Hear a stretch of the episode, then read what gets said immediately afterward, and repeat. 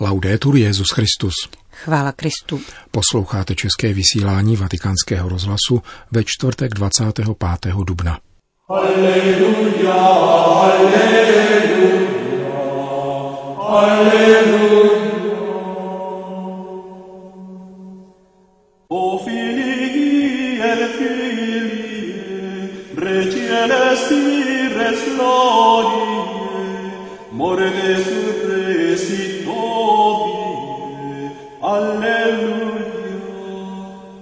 křesťanskou víru dnes není obtížnější než v jiných dobách, řekl svatý otec na dopolední audienci s mladými křesťany z francouzské diecéze Air et Dax. Papež František přijal na audienci zástupce Italské federace neslyšících. Dnes byl zveřejněn dokument Mezinárodní teologické komise nazvaný Náboženská svoboda pro dobro všech. To jsou hlavní témata našeho dnešního pořadu, kterým provázejí Milan Glázer a Johana Bronková. Alleluja, alleluja, alleluja. Zprávy vatikánského rozhlasu. Vatikán. Svatý otec se dnes dopoledne setkal s účastníky poutě mladých křesťanů z francouzské diecéze R. et Dax, odkud pocházel svatý Vincent z Pauli. Asi stovka mladých z této přímořské diecéze ležící na jeho západě Francie se spolu se svým biskupem monsignorem Nikolasem Jean-Marie Souchu vydala na pouť v rámci Dnu mládeže regionu Land s cílem oživit dar víry v Římě, působiště apoštolů Petra a Pavla a dalších svědků, včetně mladých, kteří podstoupili mučednictví, protože chtěli zůstat věrní Ježíši Kristu, poznamenal v úvodu Petrův nástupce. Má to význam o to větší, poněvadž se mnozí lidé domnívají, že přihlásit se ke křesťanství a žít víru v Krista je dnes obtížnější. Vy zajisté znáte tyto těžkosti, které se někdy stávají zkouškami. Nynější kontext skutečně není snadný, také vzhledem k bolestné a komplikované záležitosti zneužívání, kterého se dopustili členové církve. Chtěl bych vám však přesto znovu říci, že dnešek není obtížnější než jiné doby církve. Je pouze jiný. Využijte proto této pouti a objevte znovu, že církev, jejímiž členy jste, putuje 2000 let a sdílí s lidmi jejich radosti a naděje, smutek i úzkosti. Putuje taková, jaká je, aniž by se utíkala k plastické chirurgii ad alcuna chirurgia estetica. Řekl papež slovy postsynodální exhortace Christus vivit. Nella Chiesa Santa v církvi, která je svatá a složená z hříšníků, rozpoznejte to slovo, to Ježíšovo poselství, které Bůh touží říci světu vaším životem. Nechte se proměnit a obnovit duchem svatým, abyste přinášeli Krista do každého prostředí a dosvědčovali radost a mladost Evangelia. Podle příkladu vašeho rodáka svatého Vincence de Paul zviditelňujte lásku, kterou vás zahrnul Bůh a prokazujte ji svýma rukama s potem na čele. Buďte neustále budovateli mostů mezi lidmi, usilujte o růst kultury setkání a dialogu a přispívejte k autentickému lidskému bratrství. Vybídl Petrův nástupce mladé poutníky z francouzské diecéze R. et Dax na dnešní audienci. Vatikán. Papež František přijal lotyšského prezidenta pana Raimonda Vejonise. Podle tiskového sdělení svatého stolce proběhla audience v srdečné atmosféře a obě strany při ní ocenili dobré vzájemné vztahy, které potvrdila nedávná apoštolská cesta papeže Františka do pobaltských republik u příležitosti z tého výročí jejich nezávislosti.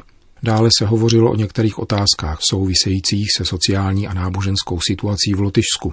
Obě strany se vyjádřily také k tématům mezinárodního rázu, mezi nimiž vatikánské tiskové prohlášení uvádí mír a bezpečnost po Baltí, budoucí perspektivy společného evropského projektu a ochranu životního prostředí.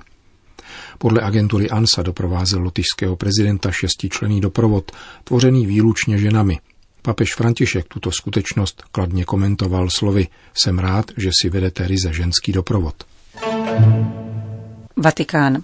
Také v církvi bohužel existují předsudky vůči zdravotně znevýhodněným a postiženým lidem, poznamenal dnes papež František při audienci pro italskou federaci neslyšících, jejíž zástupce přijal v Klementinském sále Apoštolského paláce.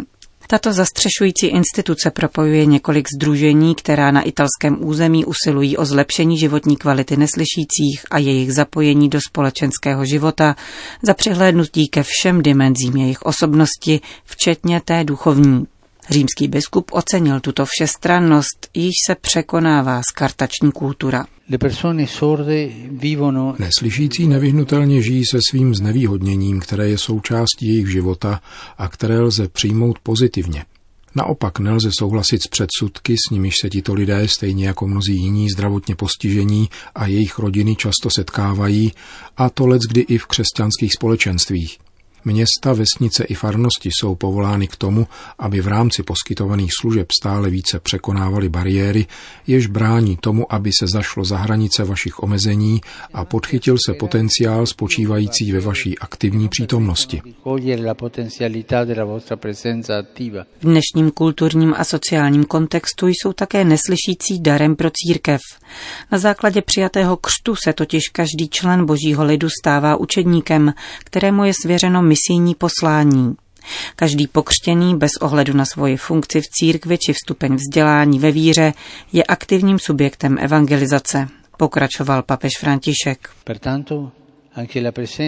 Z toho důvodu se také zastoupení neslyšících osob mezi pastoračními pracovníky, samozřejmě formovaných podle jejich sklonů a schopností, může stát skutečným zdrojem a příležitostí k evangelizaci – Vřele bych si přál, abyste se také vy, ať již jednotlivě a nebo na úrovni svých združení, stále plněji účastnili na životě svých církevních společenství, tak to odkryjete a zhodnotíte nadání, kterým vás pán obdařil ku prospěchu rodin a celého božího lidu.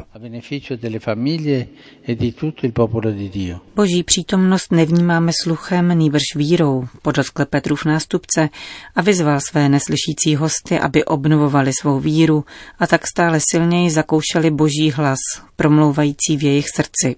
Tak to mohou paradoxně na pomoci slyšícím lidem, kteří na tento hlas nedbají. Penso alle tante persone sorde in Italia e nel mondo. Myslím na mnohé neslyšící v Itálii a ve světě, zejména na ty, kteří žijí v bídě a na okraji společnosti. Modlím se za ně a modlím se také za vás, abyste do společnosti vnesli svůj osobitý přínos, neboť jste schopni prorockého pohledu, jste schopni doprovázet procesy sdílení a inkluze a jste schopni spolupracovat na revoluci něhy a blízkosti. Také v církvi je vaše přítomnost nezbytná, abyste přispívali k budování společenství, která by byla pohostinným domovem otevřeným pro všechny, počínaje těmi posledními. Řekl dnes papež František členům Italské federace neslyšících. Vatikán. Mezinárodní teologická komise dnes zveřejnila rozsáhlou studii na téma Náboženská svoboda pro dobro všech, teologický přístup k výzvám současnosti – Dokument zhrnuje čtyřletou práci skupiny teologů, kteří představují problematiku chápání náboženské svobody v katolické církvi a přelom, který nastoupil s koncilní deklarací Dignitatis Humanae. Tato deklarace mluví o čtyřech důvodech ukazujících náboženskou svobodu jako právo zakotvené v důstojnosti lidské osoby. Prvním je celistvost člověka, díky níž není možné oddělit vnitřní svobodu od jejich veřejných projevů. Druhým je člověku uložená povinnost hledat pravdu. Právě náboženská svoboda zůstává podmínkou hledání pravdy hodné člověka, aniž by jej zbavovala jeho společenských vazeb, neboť, jak čteme v úvodu Dignitatis Humanae, pravda nevznáší svůj nárok jinak než silou pravdy samé, která proniká do lidské mysli jemně a mocně.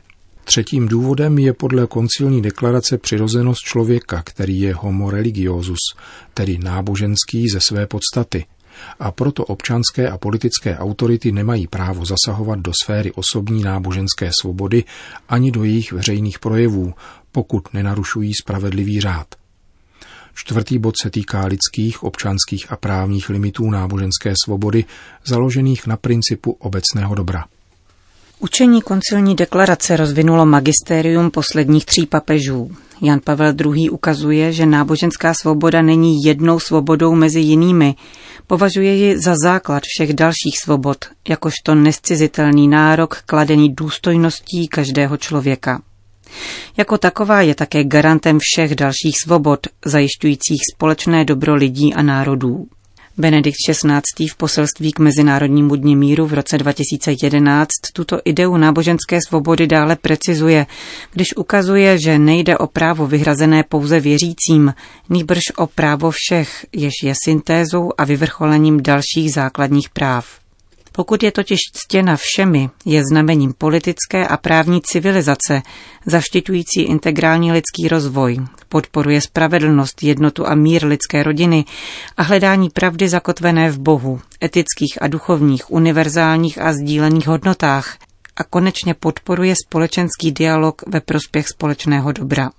Benedikt XVI. proto vybízí k pozitivně koncipované laickosti státních institucí, která by podporovala náboženskou výchovu jako privilegovanou cestu vzájemného poznání mezi lidmi. Papež František v apoštolské exhortaci Evangelii Gaudium zdůrazňuje, že náboženská svoboda není nástrojem k zachování určité subkultury, jak to sugerují některé sekulární teorie, nýbrž základní zárukou každé další svobody, obranu proti totalitarismům a rozhodujícím přínosem pro lidské bratrství. V návaznosti na učení posledních papežů dokument poukazuje na antropologické základy náboženské svobody, její individuální, ale také společenský rozměr. Zvláštní kapitola se věnuje vztahu státu k náboženské svobodě. Všímá si zejména liberální redukce náboženské svobody tam, kde se koncept rovnosti občanů před zákonem přenesl do oblasti etiky a kultury – na základě tohoto rozšíření pojmu se pouhá možnost, že by odlišné morální nebo jiné hodnocení kulturních praktik mohlo být nadřazenější ostatním nebo přispívat k obecnému dobru větší měrou než jiné, stala téměř kontroverzní politickou otázkou. Čteme v dokumentu. Podle této ideje neutrality musí být celá oblast lidské morálky a sociálního vědění demokratizovaná. Tato rovnostářská a antihodnotící ideologie má za následek kulturní vyprázdněnost a nemůže nevyvolávat obavy, konstatuje vatikánský dokument. Pokud totiž stát přistoupí na tuto morální neutralitu a následně začne kontrolovat oblast veškerých lidských úsudků, začíná nabývat povahu státu autoritářského po etické stránce. Dokument poukazuje také na pozitivní vliv náboženské svobody na pokojné soužití, oceňuje význam konkrétního a konstruktivního mezináboženského dialogu, aniž by popíral napětí, do nichž může individuální svědomí přivádět úsilí o věrnost svému náboženskému krédu. Schopnost udržet pohromadě péči o integritu společné víry, úctu ke konfliktu svědomí a úsilí o zachování sociálního míru vyžaduje osobní dozrálost a moudrost, o níž je třeba prosit jako o milost a dar z hůry, čteme v dokumentu. Nechybí v něm ani zmínka o křesťanském mučednictví, označeném za svrchované nenásilné svědectví věrnosti své víře, v situaci, kdy se stala předmětem nenávisti, zastrašování a pronásledování. Mučedníci zrušili ducha pomsty a násilí silou odpuštění, lásky a bratrství a tímto způsobem učinili pro všechny zřejmou velikost náboženské svobody jako zárodku kultury svobody a spravedlnosti.